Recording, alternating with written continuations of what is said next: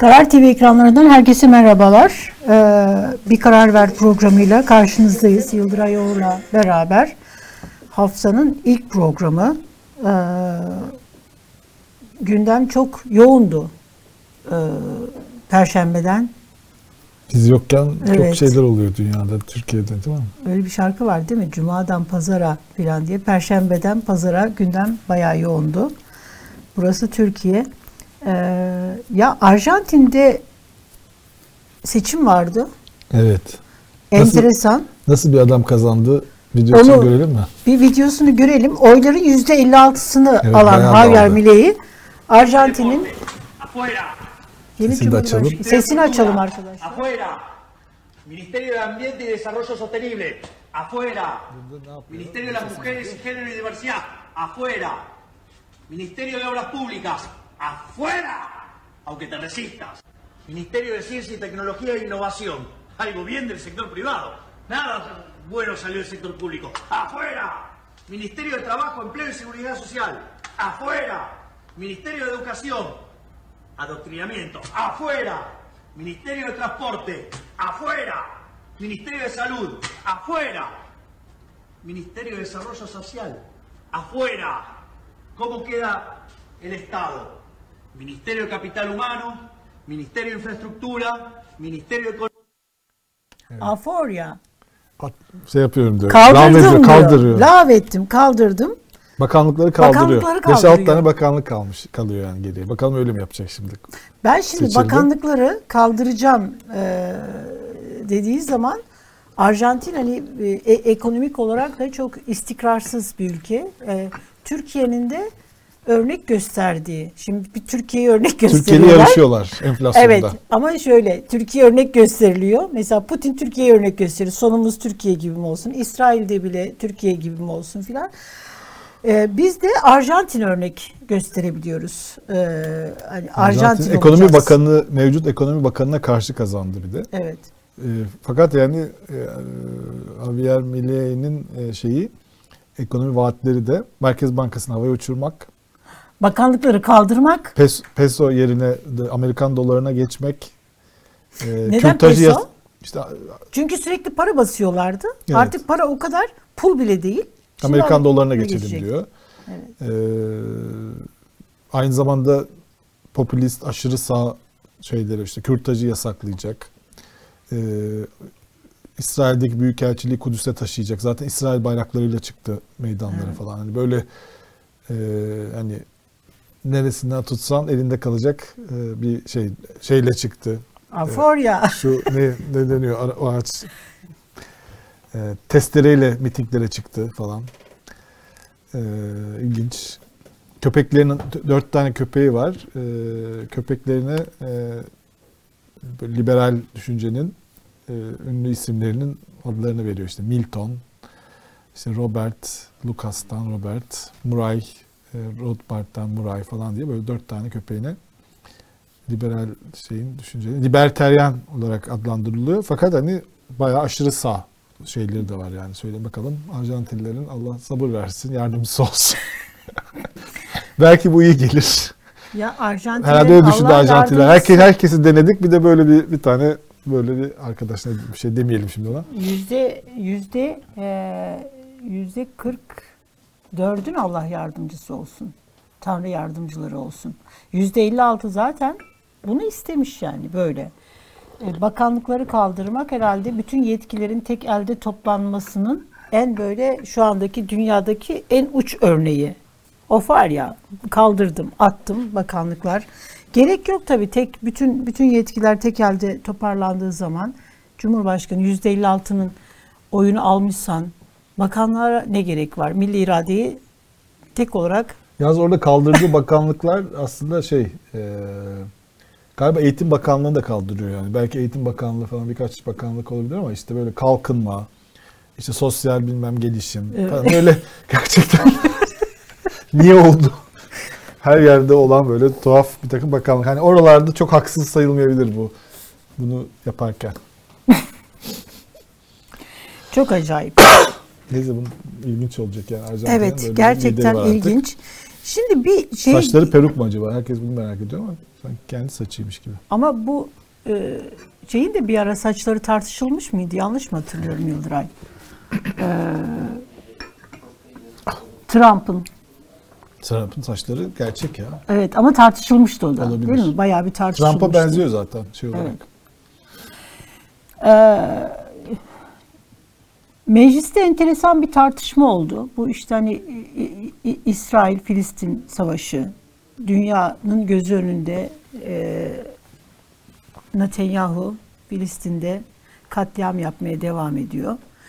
Ee, Yaşar Güler Güler'le e, Genelkurmay Başkanı CHP'li Veli Ağbaba arasında enteresan bir tartışma. Meclis şu sıralar böyle bayağı sitcom gibi. Herkes böyle işte hani çok insanları gülümseten böyle tartışmalar e, yaşanıyor. CHP'li Veli Ağbaba S-400'leri niye kullanmıyorsunuz?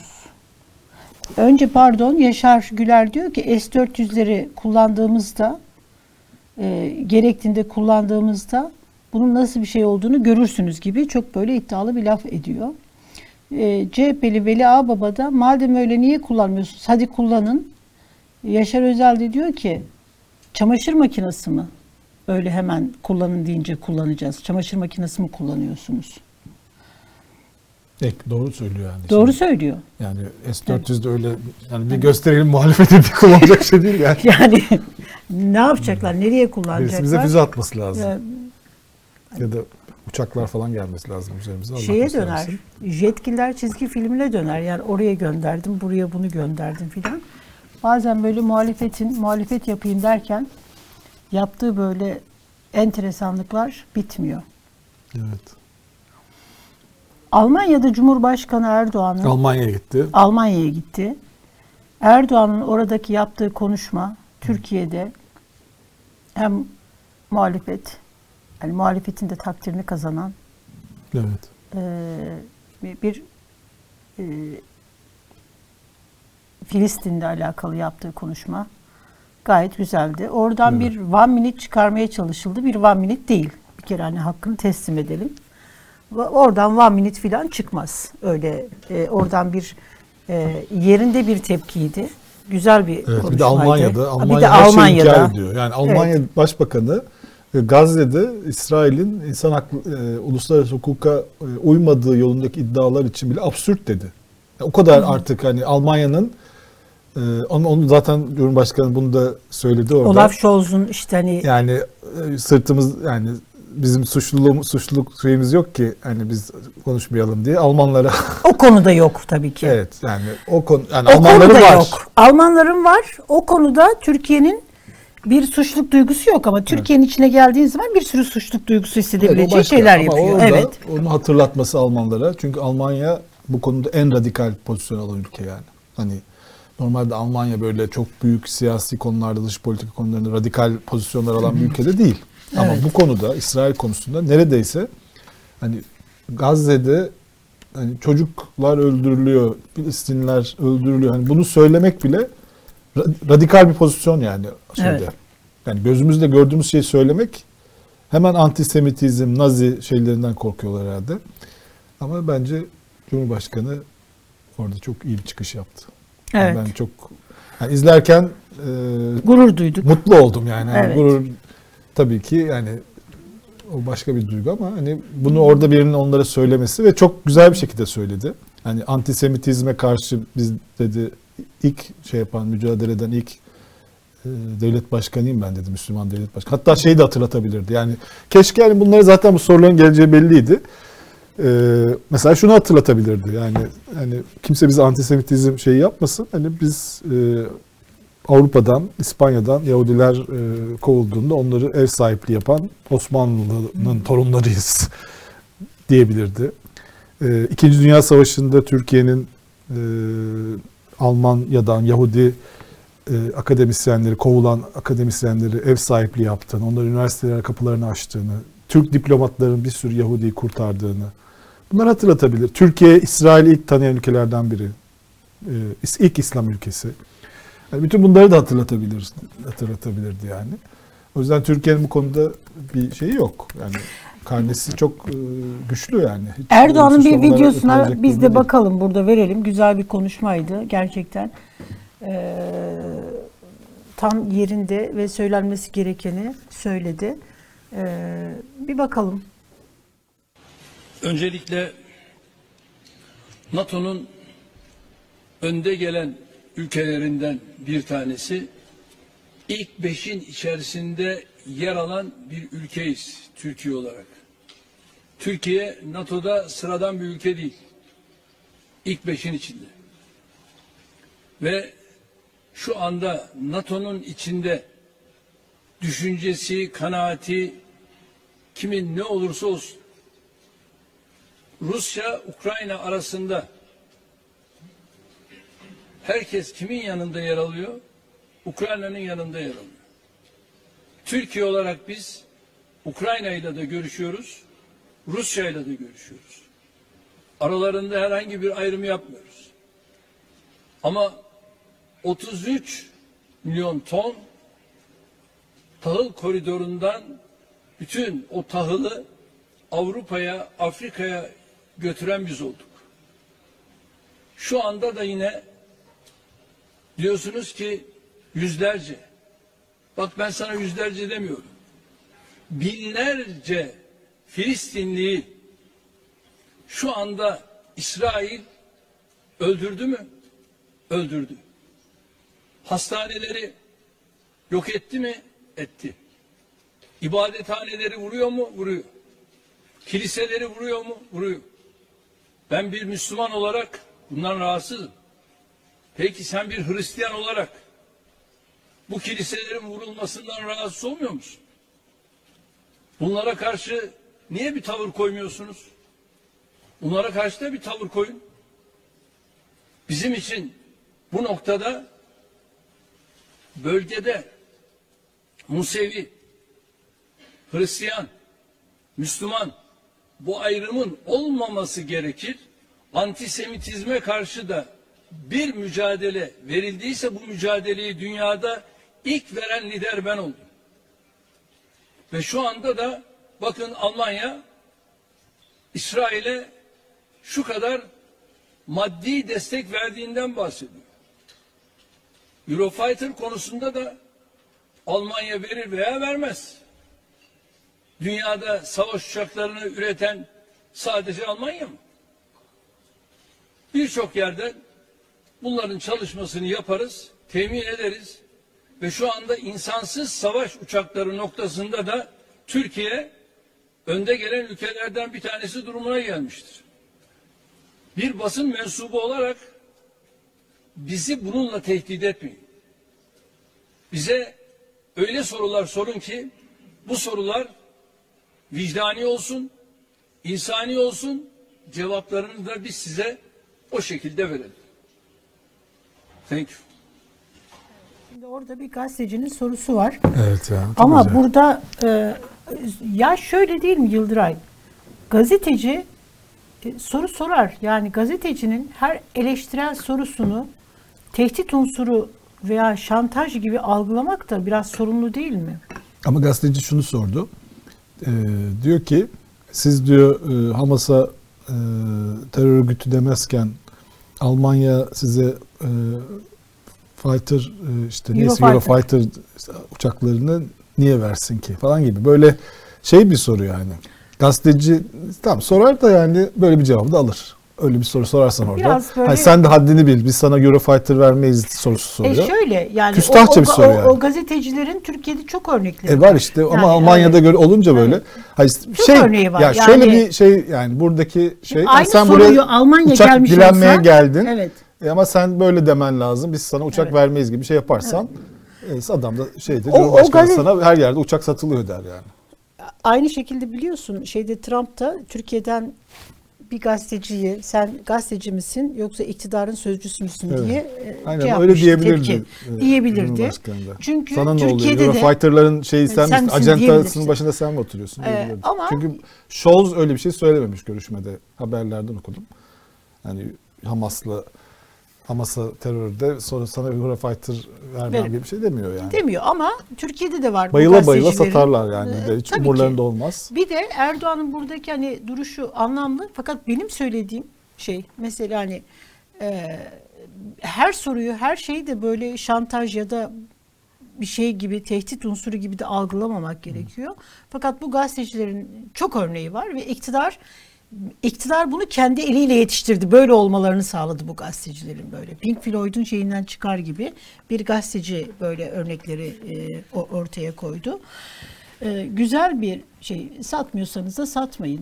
Yani bunu temin edilebilme imkanı varsa ülkelerde kendi başının çaresine bakar. Yani Fakat burada e, izleyicilerden de şeyler e, geliyor. E, şimdi Türkiye'de şey çok zor bir pozisyon. Yani e, herhangi bir e, kategorik bir yerde durup e, bu tarafta olan her şey iyi, bu tarafta olan her şey kötü denmesi bekleniyor. Yani sen bu taraftaysan her şeye kötü diyeceksin. Bu taraftaysan her şeyde ya da iyi diyeceksin ya da bahaneler bulacaksın, gerekçeler bulacaksın. Filistin konusunda Erdoğan haklı. Evet. Avrupa haksız. Yani bunu Avrupa'da aklı başında olan e, insan hakları kaygısı güden, demokrasi kaygısı güden pek çok muhalif insan da Avrupa liderlerinin Filistin konusundaki tavrını eleştiriyor. Sokaklarda binlerce insan her akşam sokaklara Kendi çıkıyor. ülkelerini eleştiriyor. Bu konuda haklı. Haklı yani. Haklı. Ve bunu da e, burada orada eğilip bükülmeden bir sürü e, bazı körfez ülkelerinin liderlerinin yaptığı gibi eğilip bükülmeden Almanya gibi bunun en radikal yaşandığı yani İsrail e, aman İsrail eleştirmeyelim bize Nazi demesinler korkusunun en fena yaşandığı ağızlarını açmadı. İsrail silah gönderiyor ya. İsrail'in güvenliği için silah gönderiyor Almanya gibi bir ülke. Şimdi Almanya'nın bundan sonra Türkiye'ye herhangi bir insan hakları uyarısını Türkiye'de kim ciddiye alır? Hani kimse ciddiye almaz. Yani hiçbir itibarı yok bunun şu anda. Bitmiş durumda yani bunun. Böyle bir itibar kalmadı yani. İskoçya'nın olabilir, İrlanda'nın olabilir, İspanya'nın olabilir ama Almanya'nın olamaz Alman, yani. Almanya'nın olamaz evet. Ee, Erdoğan Almanya dönüşünde Evet, esas orada esas Türkiye'yi ilgilendiren e, kısma gelelim. Almanya dönüşünde yüzde 50 artı birle ilgili yaptığı açıklamalar aman Allah'ım dedirten açıklamalar. Çok acayip. Çok acayip. Ama Tam Erdoğan- tersini söylediği zamanlar olmuştu diyorsun. Şimdi algı algı dediğiniz şey algı. Erdoğan bir gerçeklik sunuyor. Ve her gün yeni bir gerçeklik. Her gün demeyelim de işte dönem dönem Erdoğan'ın gerçeklikleri değişiyor. Bak şimdi eleştiri kısmına geçtik biz. Bu kadar kolay Evet, geçilebilecek, bir şey bu geçilebilecek, yani. evet. Zor Savundum. değil yani. Bravo dedik, tebrik dedik. Duruşu güzel Filistin konusunda. Ee, ama keşke Türkiye daha Erdoğan'ın e, o meydanlarda söylediği gibi e, güçlü devlet olabilseydi Filistin konusunda belki de bunu sadece sözde değil fiili olarak da bir şeyler yapabilecek pozisyonda olabilirdi. Fakat o aktör masasına bir türlü oturamadı. Neden? Çünkü bunun sorumlusu da kendisi. Yani Türkiye'yi daha güçlü sözde değil özde daha güçlü bir ülke yapmış olsaydı bugün Filistin konusunda e, sadece sözlü değil fiili olarak da icraata dökebileceği e, tavırlar olabilirdi.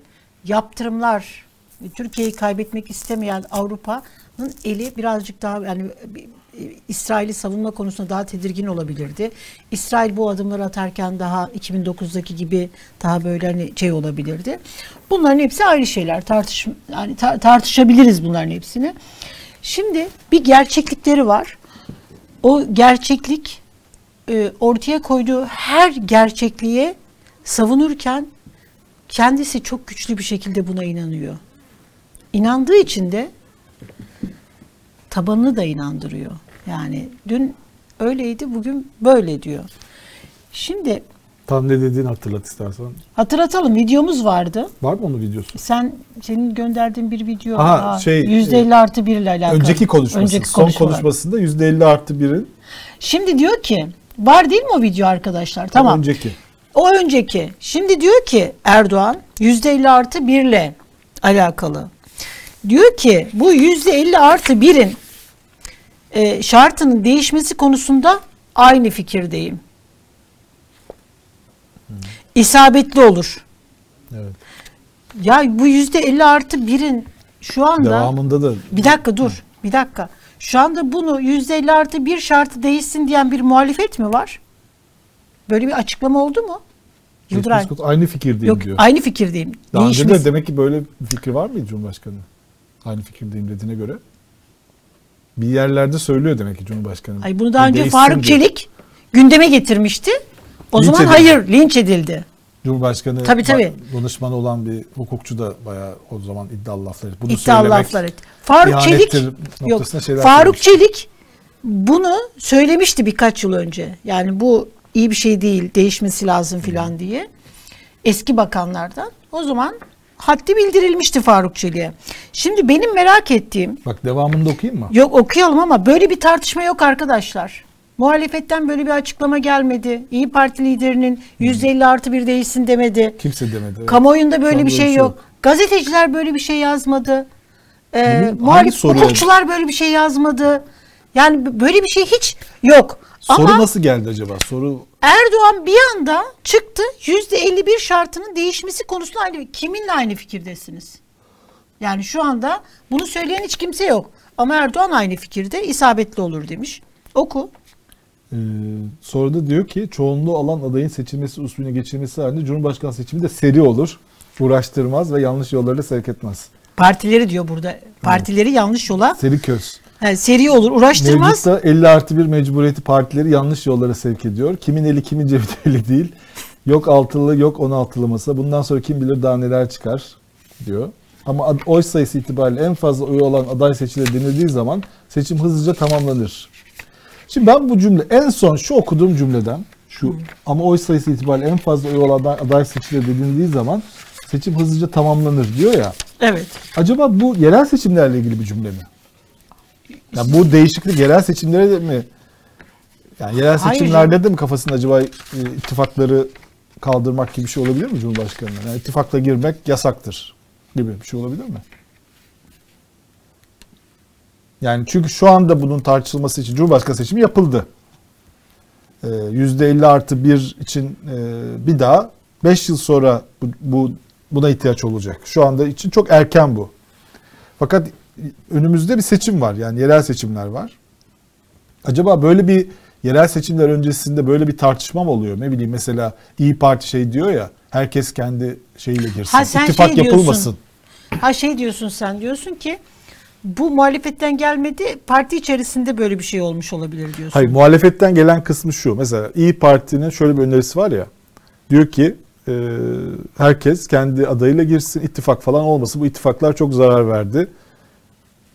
Böyle demiyor mu Meral Akşener? Meral Akşener söylüyor ama 150 artı 1 olarak Tamam söylemiyor. söylemiyor. Fakat formül böyle bir şey olabilir. Yani belki de böyle biz bizim bilmediğimiz. Hani sen dedin ya kim bunu önerdi? Şu Şimdi anda Cumhurbaşkanı şöyle bir özelliği var. Bazı açık kamuoyunda konuşulmayan konuları da o zihninde olduğu için böyle özellikle de yazılı olarak olmadı. Şifai sorulara şifayen cevap verdiği ortamlarda o tartışmalarından da bahsedebiliyor. Mesela ne demişti? Blinken Ha, benim e, Dışişleri Bakanıma dedi ki ben Yahudi olarak da geliyorum demişti mesela. Normalde bu bir diplomatik görüşme.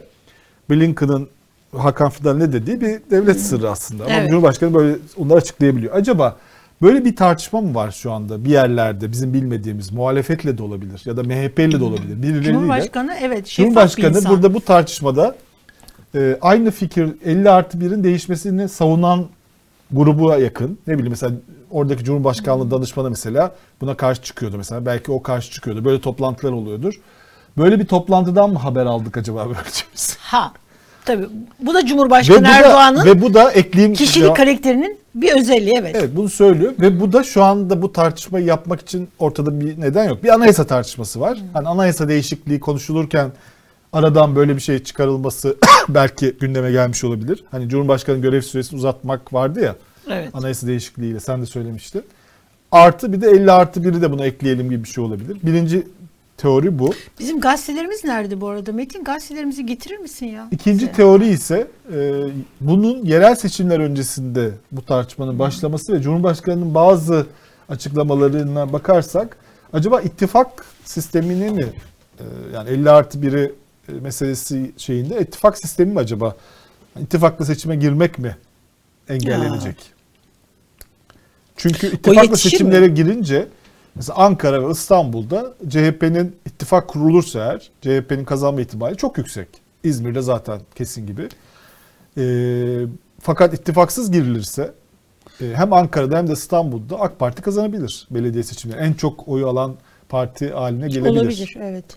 Böyle bir şey olabilir. Yani şu anda bu saat itibariyle Bunu bunun gündeme getiriyorsa bu olabilir. Genel seçimden Bu- ziyade bunu yerel İyi seçim. Parti ile de böyle bir yani İyi Parti de bunu talep ediyor mesela. Yani İyi Parti diyebilir ki ben de destek veriyorum. 50 artı bir kalksın. İttifak falanla da olmasın. Mesela İyi Parti bunu savunuyor ya. Hararetli Evet. şekilde savunuyor. Belki buna güvenerek savunuyorlar. Böyle bir görüşme oluyordur.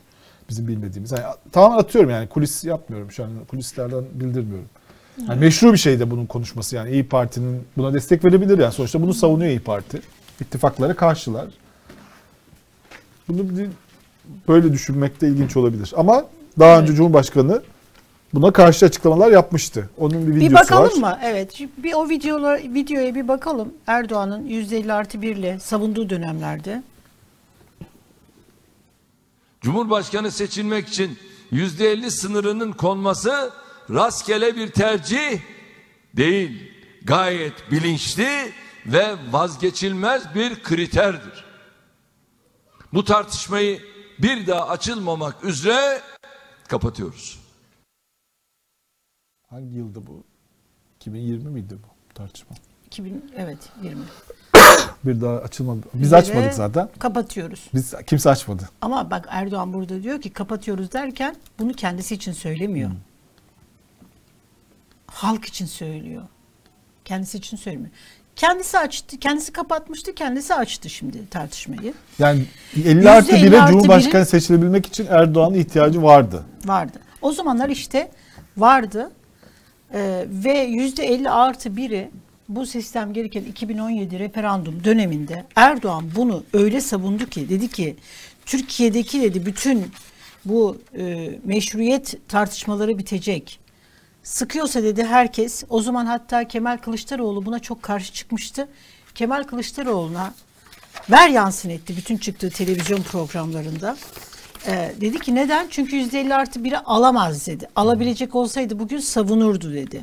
%50 artı 1'i aldığın zaman %50 artı 1 siyasi istikrar getirecek.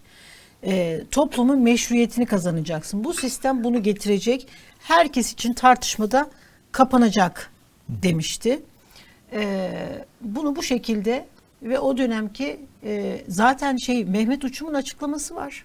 Bu sistemin bütün sisteme meşruiyet sağlayacak tek şey dedi yüzde elli artı bir. Dolayısıyla bu tartışılamaz. Mehmet Uçum Cumhurbaşkanlığı hükümet sisteminin mimarlarından olan ve sistemi yazan isimlerden e, isimlerin başı olan Mehmet Uçum e, hatta bununla alakalı kitabı da var biliyorsun bu 16 işte hani e, CB sistemi referandum ne getiriyor ne götürüyor. Ee, bu, bu sistemin en meş, me- bu, bu sisteme meşruiyet sağlayacak en önemli unsurun %56 bir olduğunu söylemişti. Şimdi bunu tartışmaya açtığımızda demek ki bu e, hükümet sisteminin meşruiyeti de tartışmaya açılmış olacak.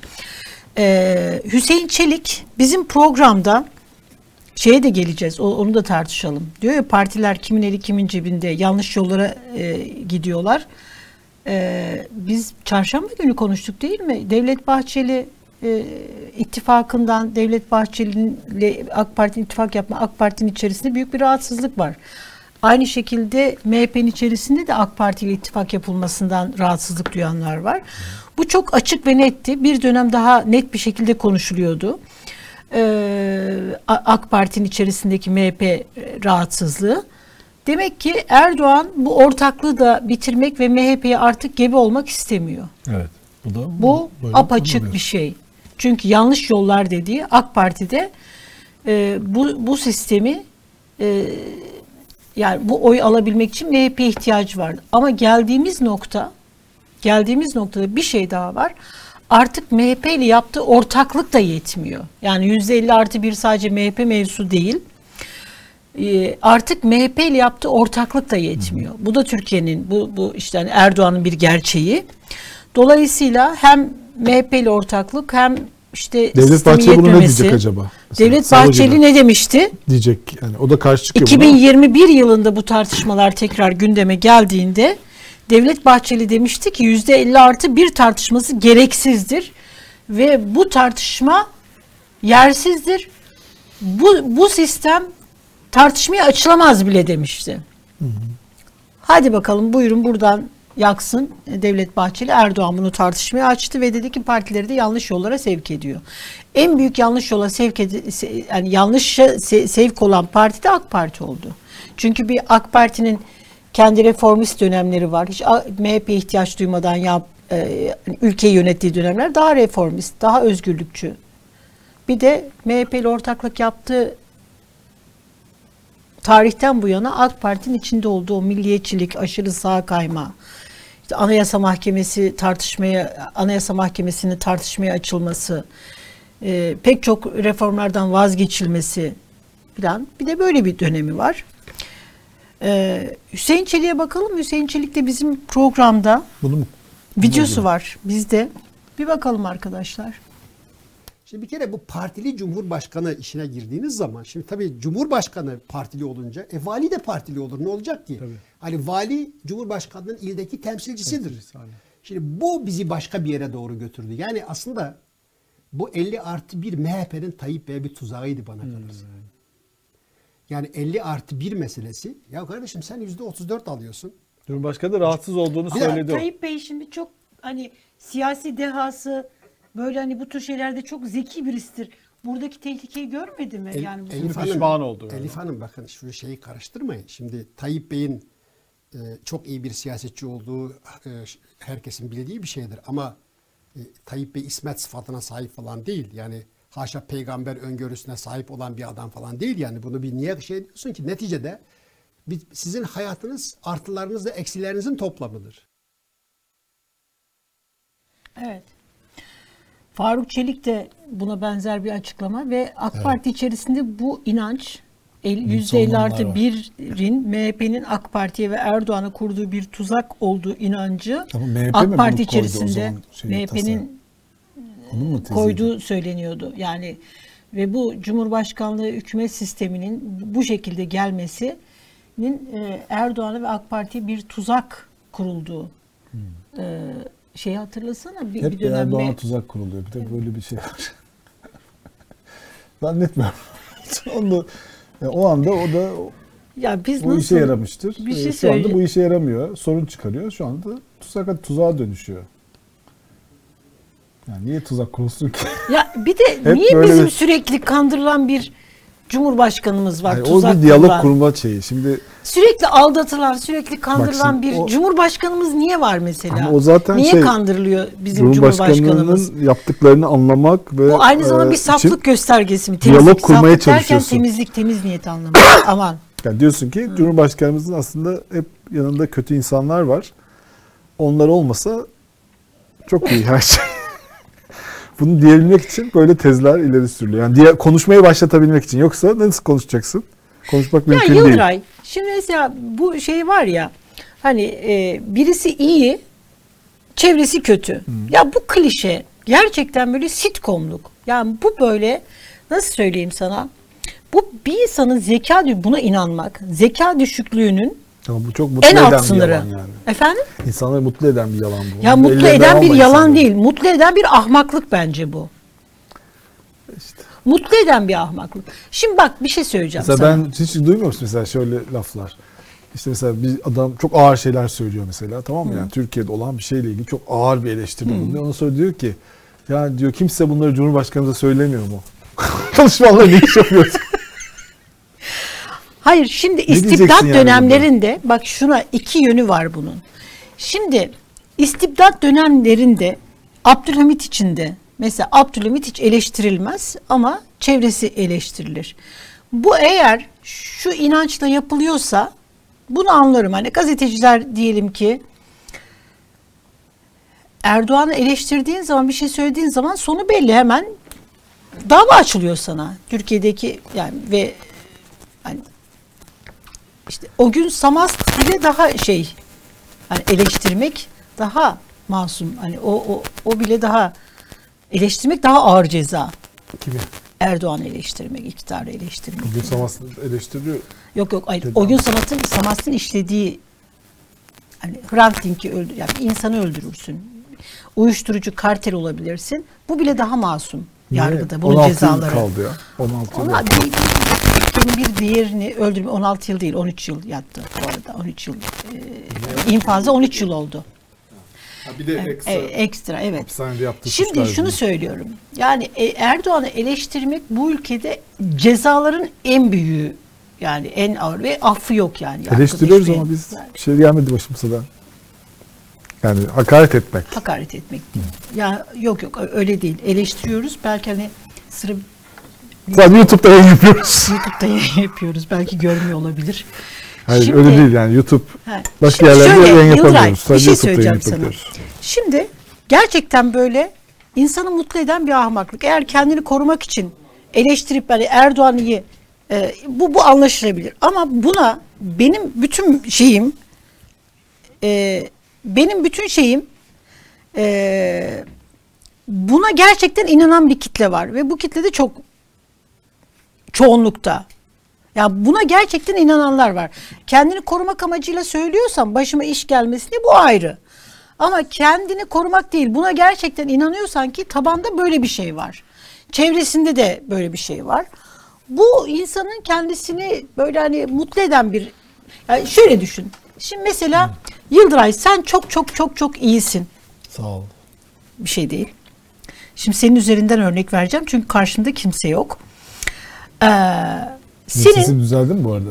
Ses düzeldi mi Yıldıray'ın? Valla arkadaşlar lütfen Yıldıray'ın sesini bozmayın. Sonra izleyiciler diyorlar ki Yıldıray'ı konuşturmuyorsun kendin O- O da konuşuyorsun. bir vaka.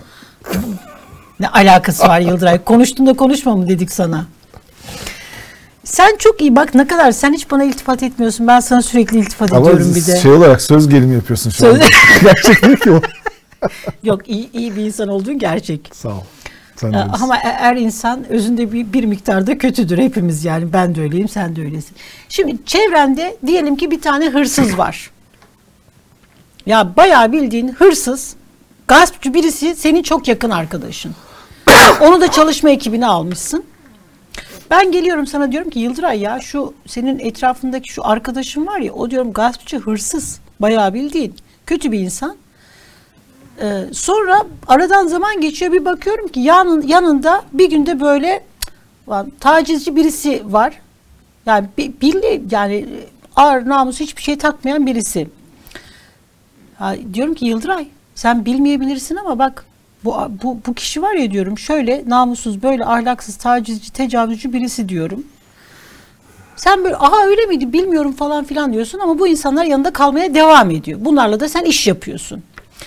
Sonra bir gün bir bakıyorum senin yanında bu sefer de böyle ne olsun? Hadi suç şeyleri söyle. Çeşidi söyle. Kara para aklayan, uyuşturucu, kartel, çete. Güzellik salonu açmak. Ondan Suç sonra- çeşidi. Yani bu, bu işlere böyle bulaşmış birisi yanında. Bunlar böyle etrafında dolansın. Etrafın bunlarla etten kemik. Ondan sonra şimdi ben dersem ki bunlar konusunda da uyarılmışsın, bil, biliniyorsun filan. Ben şunu söyleyebilir miyim Yıldıray? Ya Yıldıray çok iyi ama çevresi kötü. Ya senin çevreni ben mi seçtim kardeşim? Bu çevreyi sen seçtin. Evet. Uyarıldığın O halde bir, de o da iyi ve kötülüğün bunlar da bilindiği halde biri de çevreni Evet. iyi seçmek. E, iyi seçmek. Şimdi senin çevreni ben mi oluşturdum? Senin çevrenle alakalı da Ee, senin çevreni de e, kendin seçiyorsun. Ben hala diyorum ki çevresi iyi, çevresi kötü, kendisi iyi. Şimdi bu 50 artı 1 e, meselesinde gerçekten MHP ile de bir şey olabilir. Yani meselenin yani bir tartışma olduğu söyleniyor ya. Yani Yargıtay meselesinde de böyle bir tartışma olduğu söyleniyor.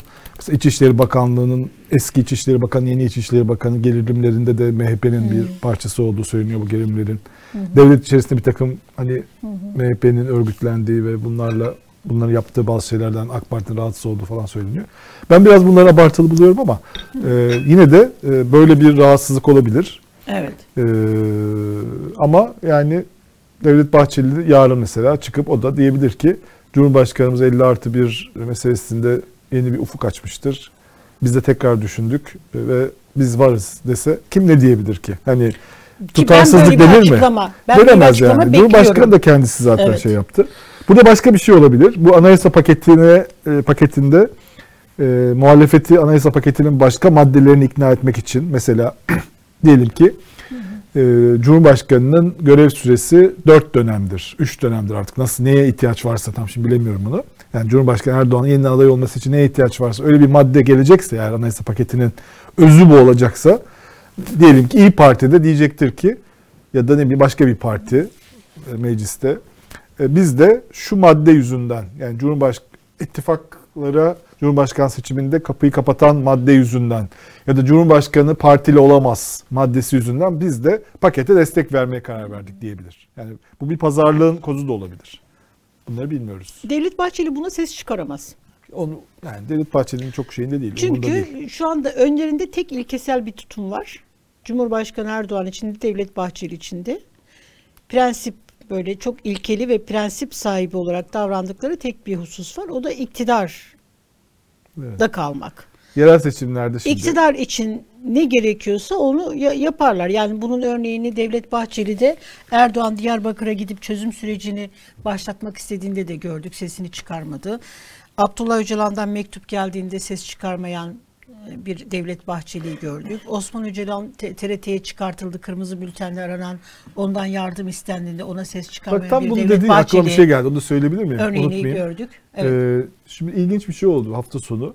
Ee, HEDEP, HEDEP diyoruz artık HEDEP'e. Evet. HEDEP e, bayağı parti genel başkanı, eş başkanları, milletvekilleriyle beraber Türkiye'nin her yerinden Gemli'ye yürüyüş başlattı. Niye Gemli'ye? İşte Öcalan e, uzun süredir avukatlarıyla ve akrabalarıyla görüştürülmüyor. E, Öcalan'ın tecritin kalkması için Türkiye'nin her yerinden yürüyüşler başlattı. Bu yürüyüşlerde ee, tabii bazı yerlerde polisi müdahaleleri oldu, işte şey oldu ama mesela bu yürüyüş şu anda yapılıyor. Yani Gemli'ye Türkiye'nin her yerinden HDP'ler yürüyüş yapıyorlar. Normalde sokağa çıktıkları anda hepsinin bayağı polisin e, bayağı ciddi müdahale etmesi beklenebilirdi. E, fakat bu yürüyüşler yapılıyor. Bir noktada ben şöyle bir teorim var. Ee, bir noktada bu baskılarla hani HDP'in bu baskılarıyla belki yani sokaklarda daha büyük eylemlerle ya da bu taleplerle Abdullah Öcalan'a avukatı ya da kardeşi gönderilecek. Evet. Ve Abdullah Öcalan'dan da bir mesaj gelecek. Bu mesajda muhtemelen yerel seçimlerle ilgili de bir şey olacak. Yani HDP'in talebiyle Evet. hükümet diyecek ki tamam ya yapmayın şu gösterileri artık. Tamam gitsin avukatı görsün ne yapacaksa. Ee, diyebilir yani. Çünkü bir takım görüşmeler de oluyor. Mesela mecliste e, HDP'le AK Parti arasında görüşmeler oluyor. Adalet Ankara bu iddialar hiç yalanlanmadı bu e, kamuoyuna yansıyan. Abdullah Öcalan da konuştuğunda e, herhalde şey demeyecek yani. Büyük şehirlerde Cumhuriyet Halk Partisi destekler demeyecek değil mi? Yani üçüncü yol diyecek. İşte siz Şimdi de buna- adaylarınıza çıkın diyecek. Evet. Bu zaten e, Bu AK Parti'nin ihtiyacı olan şey bu. Yani HDP'nin kendi adaylarını çıkarması. Bu çok e, bunu yaptığı yaptığı anda zaten e, bir sürü İstanbul'da An- Ankara olmasa da İstanbul'da e, seçim e, CHP için İmamoğlu için tehlikeye giriyor. Evet. Evet, enteresan günler. Erdoğan tabii şu sıra iki, iki- iki şey istiyor. Ama bunun Yani için bence HDP de ayıplanamaz. Ayıp- Onlar evet. da siyaset yapıyorlar.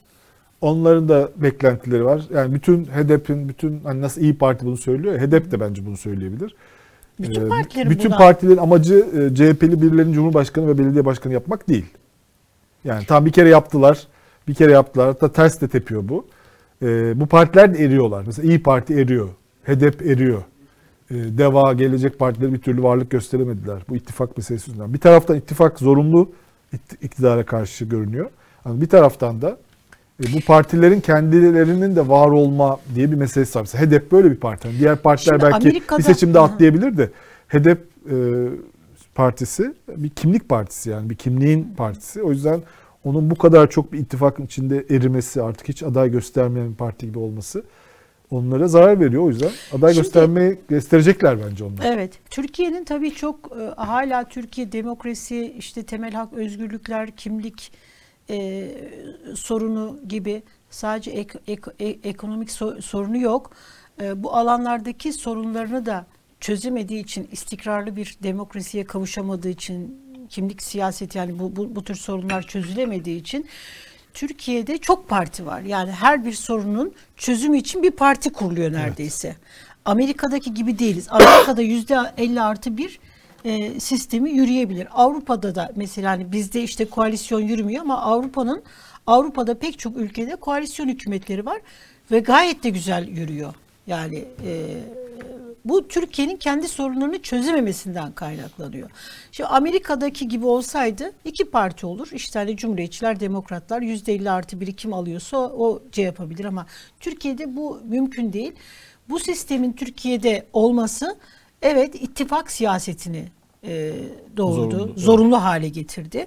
Partilerde ittifak kurarken de ittifak kültürü olmadığı için de Kuramıyorlar da. İttifak kültürü olmadığı için bu sefer partiler kendi kimliklerini, kendi şeylerini savunamayıp birbirlerinin potası içerisinde erimeye başladılar. Birbirini suçlanıyorlar. Sen Evet. buna nasıl ittifak kurarsın? Bu Tabii. nasıl buna destek Çünkü verirsin? şey değil yani ittifak kültürü olsaydı o altılı masada ve HEDEP de mesela e, önceki ismiyle Olabilirdi. olabilirdi. Neden?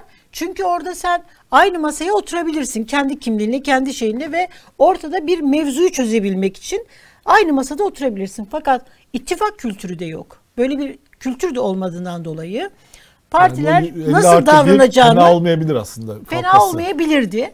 Bu e, Kalkması. güzel bir evet kalkması evet. Ama kalkmaması da iyi olabilirdi. Yani şundan dolayı diyorum. Eğer ittifak kültürü olsaydı Evet. bunu başarabilinseydi e, partiler kendi kimliklerini, kendi şeylerini mesela İyi Parti diyelim ki e, HDP konusunda zorlanmasaydı, HDP'ye farklı bir bakış açısıyla bakılmamış olsaydı başka bir şey de olabilirdi. Fakat Türkiye bunu da başaramadı maalesef. Toplum da öyle bakmıyor çünkü. yani. Toplum da öyle Çünkü bakmıyor. o HDP meselesi mesela Evet. seçimlerde işe yaradı. Evet, Erdoğan'ın işine yaradı. karşı. Evet, muhalefeti karşı işe yaradı. Dolayısıyla bu sistem yürümedi. Tıpkı koalisyon koalisyon hükümet sisteminin Avrupa'da yürüyüp Türkiye'de yürüyemediği gibi. Yani bizde mesela ucube ama Avrupa'da gayet güzel bir hükümet sistemi modeli olarak devam ediyor. Şimdi Erdoğan önünde iki şey var. Anayasayı değiştirmek istiyor. Ama anayasayı değiştirmek değiştirmeyi sivil bir anayasa olduğu için değil. Ben bu konuda hani e, iyimser değilim. Yani saflık Zaten. gösteremem. E, tekrar kendisi iki kere seçilebilmek için bunun yollarını tekrar yapabilmek için anayasayı değiştirmek istiyor. %56 bir de artık ayağında pranga haline geldi. Hem yerel seçimde hem şeyde. Risk çünkü. Risk bunu da kendisi için değiştirmek istiyor. E, bu konu şey Buna Fatih muhalefetin de bir kısım destek verebilir. Evet. Çünkü onun da hani onu da zorlayan bir şey. Fatih Şahin'in bir açıklaması olmuş. Ya bu ım, savun deyince savunuyorlar ölümüne hukuki gerekçelerle. 50 artı 1'e karşı mı? 56 biri. Ama Fatih Şahin Ne diyor? rahatsız isimlerden birisiydi. MHP ortaklığında da yani çok ben e, buna böyle AK Parti içerisindeki O zaten M- bunda karşı olanlardan. karşı olanlardandı. Ee, daha rekabetçi, organik baskılardan ve sunilikten uzak gerçekleşmesini sağlayacak sonuçlar itibariyle daha sağlıklı ve ülkemizin menfaatine olacaktır. Doğru söylüyor bence. Şef, siyaseti ve şeffaflığı değil, siyasetsizliği ve kapalı kapılar ardında yürütülen gizli ve karanlık pazarlıklarını seçenler, salt çoğunluk %50 artı bir şartını si- sistemin ve siyaset kurumunun üzerinde sallanıp duran demokrasinin kılıcına dönüştürmüşlerdir. CHP bu sistemi getirdi. Siz inşallah bu sistemi kaldıracaksınız e, sevgili Fatih Şahin. İnşallah böyle hani daha rekabetçi, böyle hani güzel bir sistem, rekabetçi bir sistem getireceksiniz. Türkiye'yi bu beladan kurtaracaksınız inşallah. Fakat diyelim. burada mesela şimdi bu sistemde şöyle bir sorun olacak. Ee, 50 artı diyelim ki Cum yani AK Parti Erdoğan eğer bu 50 artı bir ve ittifak şeyleri olmasaydı evet. AK Parti %33 mu aldı, %34 mu aldı bu son seçimlerde? İşte %33, %34 ile neyse Cumhurbaşkanı %35, %40 belki de yani %40 alacaktı. Cumhurbaşkanı seçilecekti. Fakat mecliste e, çoğunluğu olmayacaktı. O zaman mecliste yine ittifak kurulacaktı herhalde değil mi? Yani Evet. o Evet. şey olacaktı. Evet. Yani bu sistem bu, bu şimdi 50 artı birden de vazgeçince ortada Cumhurbaşkanlığı sistemiyle ilgili bir problem kalıyor ortada. Yani çünkü diğeri yani Evet. e, yani en en yüksek oyu alan iktidar olur e, sistemi hükümet e, parlamenter sisteme uygun bir sistem. Evet. Çünkü e, ona göre mecliste bir sandalye sayısı alıyorsun. E, o sandalye yetmezse de koalisyon kurmak zorunda kalıyorsun. Ama şimdi burada ben yüzde e, 33 aldım. O zaman ben her şeyi ben aldım. Olursa çünkü Cumhurbaşkanı sistemi öyle bir şey. Her şeyi alıyorsun. İşte yüzde 50 artı birin mantığı o. Her şeyi alma hakkını sana veriyor ama iyi bir oyla veriyor sana bunu. Ama sen yüzde 34 ile yüzde 35 ile de her şeyi almak istiyorsan orada bir sorun var. O zaman e, bu e, hükümet sisteminden bir vazgeçmek lazım o zaman. Bence bu- Erdoğan hem bundan vazgeçmek istemiyor. Hem diyor ki ben denize gireceğim. Hem de ıslanmayayım diyor. Su beni ıslatmasın. Çünkü mecliste zaten ittifak Böyle kurmak zorunda kalacaksın. Mecliste e, hareket edebilmek için bir partilerle ittifak kuracaksın yani. İşte MHP ile mi artık hangi partiyle ise. Çünkü yetmeyecek çünkü Evet. muhtemelen e, oyun. E, çünkü yüzde 40'la bile şeyde hatırla mesela 7 e, Haziran'da yüzde 41 ile AK Parti iktidar olamamıştı. Evet. Evet, şimdi e, şeye geçelim mi Yıldıray? E, bugün Tayfun Kahraman'ın eşi e, bir eşiyle alakalı Tayfun Kahraman Deniz, e, Gezi davası tutuklularından e, Gezi davası yeniden e, görülsün isteniyor. Çünkü orada da çok büyük hukuksuzluklar var. E, Meriç Demir Kahraman e, bir video. Biz de onu buradan izleyicilerimizle paylaşmış olalım. Ben Meriç Demir Kahraman. 25 Nisan 2022'den beri Gezi davası kapsamında Silivri cezaevinde tutsak edilen Tayfun Kahraman'ın eşi ve meslektaşıyım. 2013 yılında yaklaşık 10 milyon Türkiye Cumhuriyeti yurttaşı Gezi Parkı eylemlerine katıldı. Buna ben de dahilim. Barışçıl bir protestoyu kaosa çevirmek isteyen güçler çadırları yakarak, şiddet uygulayarak olayların çığırından çıkmasına yol açtı. Aynı güçler 15 Temmuz'da milli iradeye karşı darbe yapmaya kalkıştılar. Sonradan birçok kumpasın planlayıcısı olduğu açığa çıkan ve bugün FETÖ olarak andığımız örgüt o günde karanlık bir oyun tezgahladı. Eşim Tayfun Kahraman o dönemde konunun hukuk çerçevesinde diyalog yoluyla çözülmesi ve kaosun önlenmesi için çalışanlardan biriydi. Sayın Başbakan'a ve e, heyette yer alan ilgili bakanlara e, bizleri davet ettikleri için teşekkür ediyoruz. Hem TMOB Şehir Plancıları Odası İstanbul Şubesi Başkanı olarak anayasal ve kamusal görevi gereği deprem toplanma alanı olan Gezi Parkı'nın yapılaşmaya açılmaması için hukuki girişimlerde bulundu. Hem de Başbakanın seçimiyle oluşturulan ve kendisiyle görüşerek olayları sakinleştirmeye çalışan heyetin içindeydi. Sayın Başbakan'a günlerden bu yana ifade ettiğimiz değerlendirmelerimizi bugün tekrar ifade ettik. Yargı sürecinin sonucunu bekleyeceklerini ve ardından halk oylamasına gitmek istediklerini bizlere ilettiler arkadaşlar burada. Sayın Başbakan oylama sonucunda park olarak kalmasının tercih edilmesi halinde vatandaşlarımız, İstanbullular bu alanın park alanı olarak kalmasını tercih ettiklerinde bu karara uyacaklarını ifade ettiler. Bugün geldiğimiz noktada Gezi'deki barışçıl eylemlerden kaos çıkarmaya çalışan FETÖ mensubu savcı ve polislerin düzmece delillerle hazırladığı cebir ve şiddete ilişkin hiçbir unsur içermeyen bir iddianame ile eşim 18 yıl hapis cezasına mahkum edildi. Kamuoyuna sesleniyorum. Sayın Recep Tayyip Erdoğan, Tayfun ile doğrudan görüştü. Hükümet gezi eylemleri sırasında eşimle sürekli irtibat halindeydi. Başbakan Vekili Bülent Arınç ile yapılan toplantıya da Tayfun katıldı. Gezi eylemlerinin şiddete dönüşmemesi için eşim de dönemin hükümet yetkilileri kadar çaba harcadı. Akşam gelen heyetten de sizlerden dedik bakın bu konuda artık bir kararlılık bekliyoruz. Bir destek bekliyoruz. Gençlerimizle lütfen bunları artık görüşün, konuşun. Artık onlar bu adımı atsınlar. Bizi artık farklı yöntemlere sevk etmesinler dedik. Ve böylece kendilerini uğurladık. Kamuoyuna soruyorum. Hükümeti düşürmek isteyen birisi böyle mi konuşur? Başbakanımızın tarafımıza yapılan açıklamalarını ülkemizin, tüm kamuoyunun, gezi sakinlerinin takdirine bırakıyoruz. Buradan çıkan pozitif yönlü yaklaşımı değerlendirmelerini bekliyoruz. Soruyorum. Bu hukuksuzluğu kim ne için yapıyor, bundan ne kazanıyor ve ülkemiz ne kaybediyor? Bu yanlıştan dönülmesi için lütfen ama lütfen herkes Gezi davası dosyasını incelesin. Bizler yargı içindeki grupların devlet krizi çıkartmak pahasına masumlar üzerinden yürüttüğü bu kirli oyunun bir parçası olmak istemiyoruz. Bizler devletin temeli olan adaleti 100 yaşına giren Cumhuriyetimizin kurumları eliyle bu toprakların derin vicdanı ve irfanı ile 2013 yılında yaptığımız gibi sağduyu ve ortak akılla sağlayabileceğimize inanıyoruz. Çok iyi konuştu. Evet. Yani bunu herkesin izlemesi lazım. Evet. Bunu Yani çok iyi anlat anlatmış Anlatıyor. yani şey e, durumu. E, Tayfun Karaman'ın bu e, görüşmelerden sonra yaptığı teşekkür konuşması, işte Sayın Başbakanımız işte bizi dinlediler, işte pozitif bir yaklaşım. Bunlar hatırlayanlar vardır. Hani Evet. o zamanlar e, bu gezi olaylarında böyle daha radikal gruplar bunlar hiç hoşlanmamışlardı bu açıklamalardan. Yani böyle te- neye teşekkür ediyorsun, kime teşekkür ediyorsun diye hani bayağı bir linç yediğini hatırlıyorum. Ee, yani çok doğru.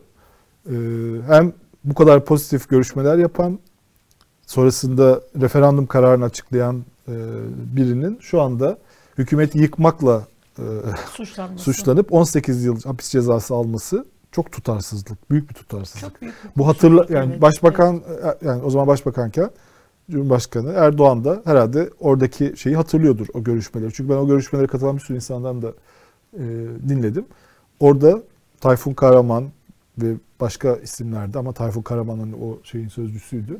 Onun ne kadar hani poz- pozitif katkı yapan bir rolde olduğu birkaç tane böyle çok böyle radikal çıkışlar yapan ve Cumhurbaşkanı böyle kızdıran birileri de olmuş o toplantılarda ama o Tayfun Kahraman değil onlardan Evet. biri. O yüzden de burada e, eşi çok doğru bir yerden e, şey yapıyor.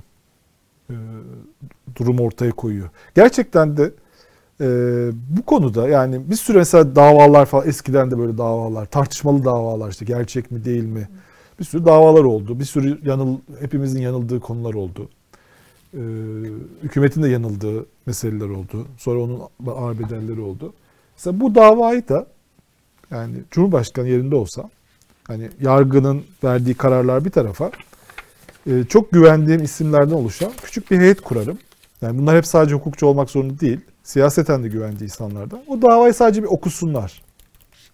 Yani sadece metni okusunlar yani. Hani böyle çok hukuki iştihatlar falan gerek yok yani. Metni okuduklarında şu anda bu davada suçlanan insanların gezi olaylarını organize ettiği ya da orada şiddet yaptığı, hükümeti yıkmaya çalıştığı ile ilgili herhangi bir delil yok bu davanın içinde.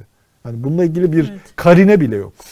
O kadar şey ki yani sadece okuyunca anlaşılabilecek bir şey bu.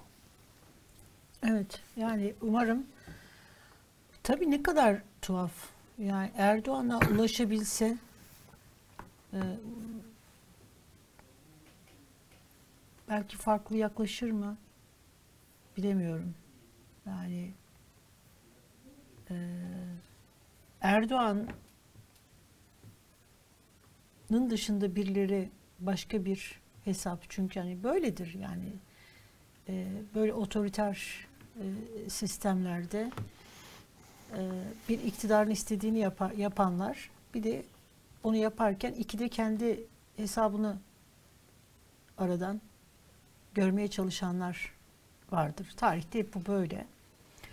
E, Yani bu iddianamenin e, %90'ı 2013 yılında evet.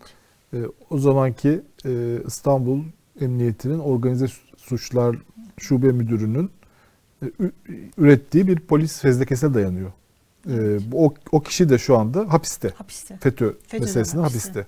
Yani onun ürettiği e, tezler, uydurduğu şema hani bir herhalde o zaman hani böyle biraz da Evet. hükümete şey yapmak için yalakalık yapmak için diyeyim. e, böyle bir komplo işte şuradan Sırplar geldi, buradan destek verdi. Bunları o üretiyor yani. Üreten kişi şu anda hapiste Evet. FETÖ'den.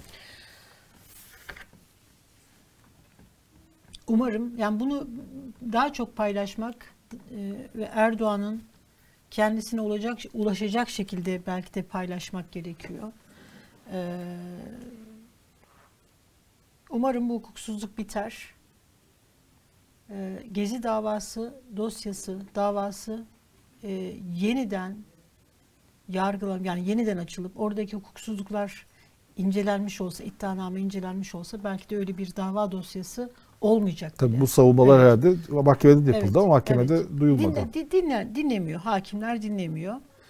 Ee, umarım bu hukuksuzluktan, adaletsizlikten tez zamanda e, yani çünkü çok yani kaç yıldır devam eden ve bir insanın bir gün bile yani e, yıllarca değil bir gün bile özgürlüğünün elinden alınmasının bir telafisi yok. Evet. Bir Yani de küçük bu- bir çocukları var. küçük Meriç çocukları var. Hanım'la e, Tayfun Bey'in. Yani o da Ee, bir, bir günün bile telafisi yok. Hangi tazminatları, hangi şeyleri öderseniz ödeyin, insan ömründen gidiyor. Ee, insan ne söyleyeceğini bilemiyor. O kadar çok hukuksuzluk, o kadar çok adaletsizlik ve adalet dağıtıcıların, hakimlerin bunu yapabiliyor olması, bunları da böyle ufacık böyle terfiler, bir hakim bunu yaptığı zaman şeyi hep at- anlatıyorum yani ben e, bir ortamda bir hakimle bir hakimle tanıştım. O hakim kendisini bana işte filanca kişiye 25 yıl ceza veren hakim diye tanıttı. mafya gibi yani. Mafya gibi. Bunun da övünüyor hukuksuzluk. Yani bu hukuksuzlukla övünebiliyor. Ürktüm.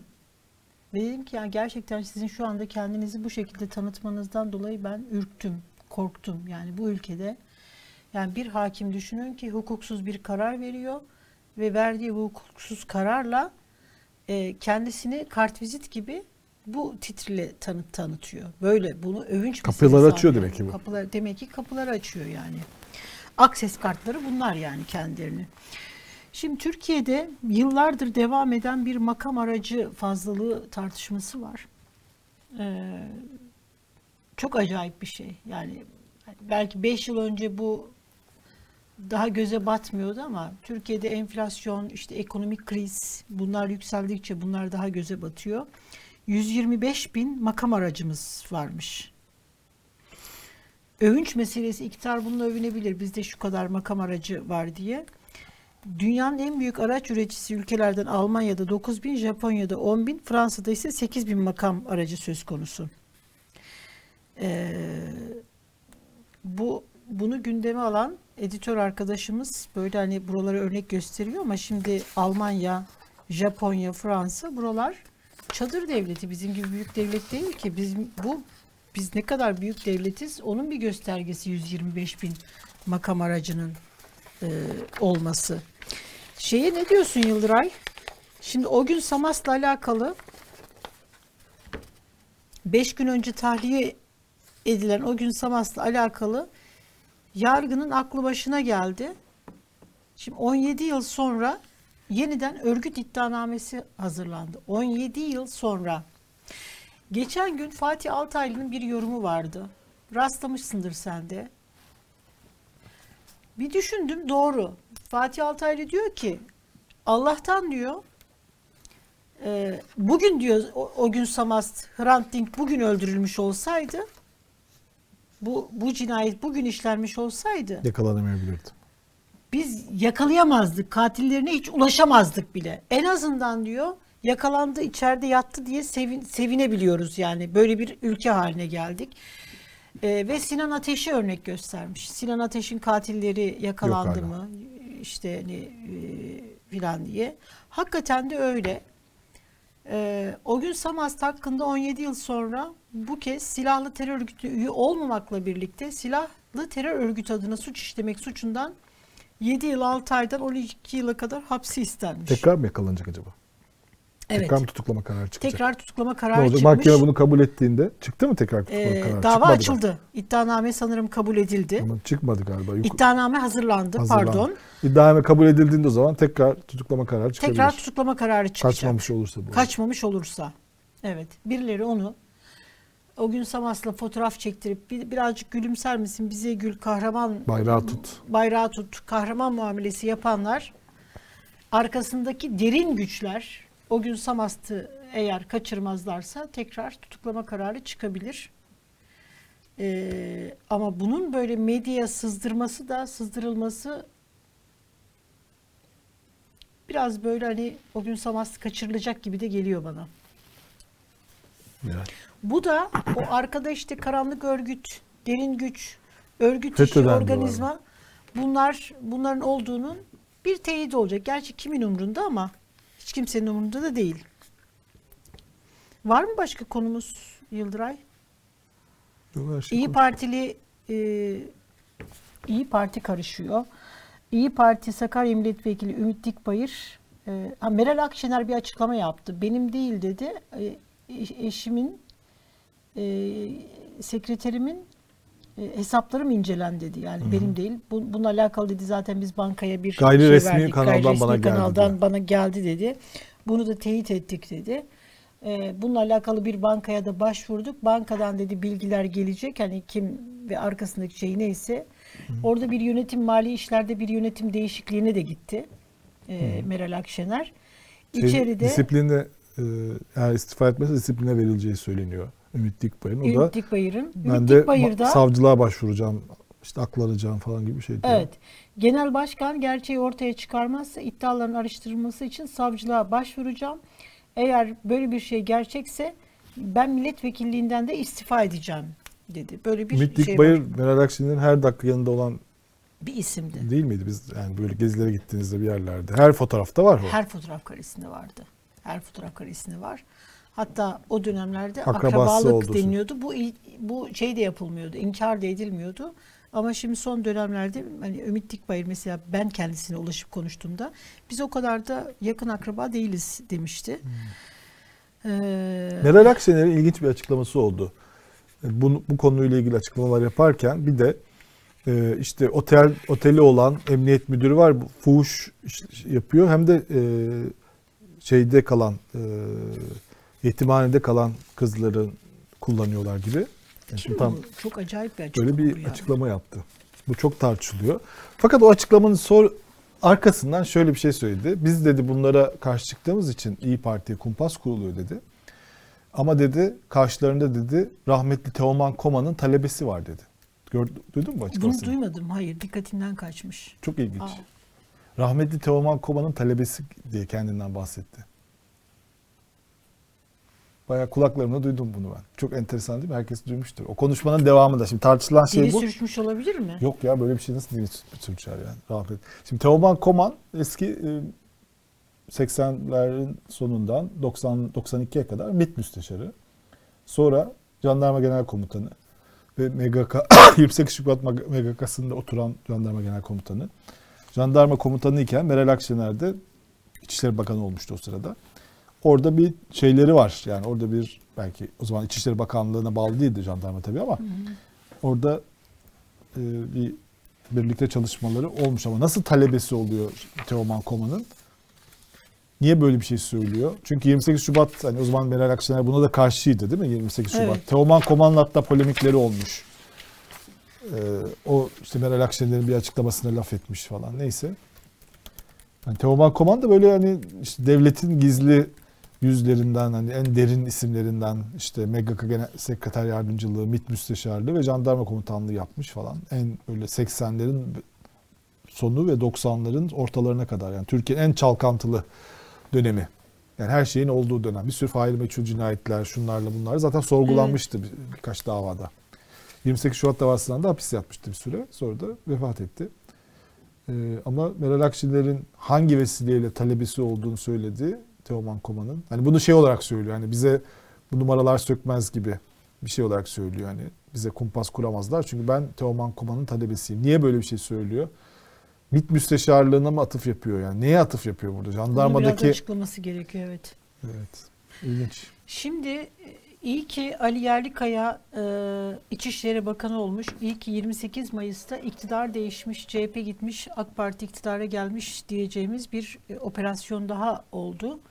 E, İçişleri Bakanı yeni iktidarın İçişleri Bakanı Ali Yerlikaya, Interpol'ün mavi bültenle aradığı uyuşturucu kartelini Beşiktaş'ta yakaladı. operasyonu ve Ne bunu kadar da şey bir yerde saklanıyorlarmış.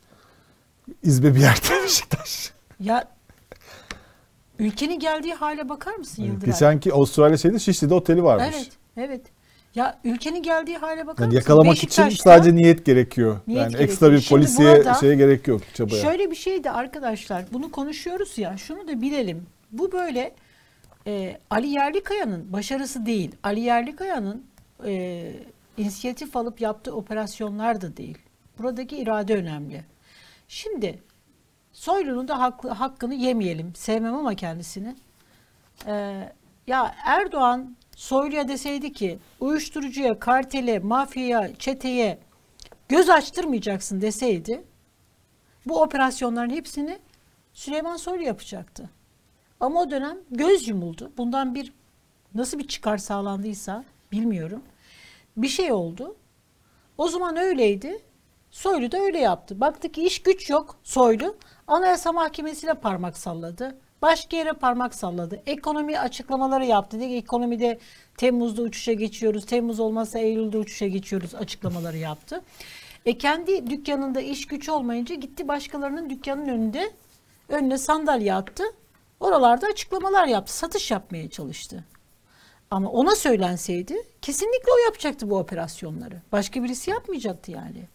Ama o günkü irade öyleydi. O günkü yani irade pardon cümleyi düzgün kurayım. O günkü irade değil. O günkü irade ile bugünkü irade aynı irade. İrade o gün öyle istedi. Bugün de irade böyle istedi. Ee, öyle oldu işte. Yani çünkü o günkü irade ile bugünkü irade Tamam, arasında anlattın, fark var. anlattın. Anlattım değil mi? Tamam. Aman yanlışlık olmasın. Bizden bugünlük bu kadar. Yarın inşallah yine karşınızda olacağız. Kendinize iyi bakın.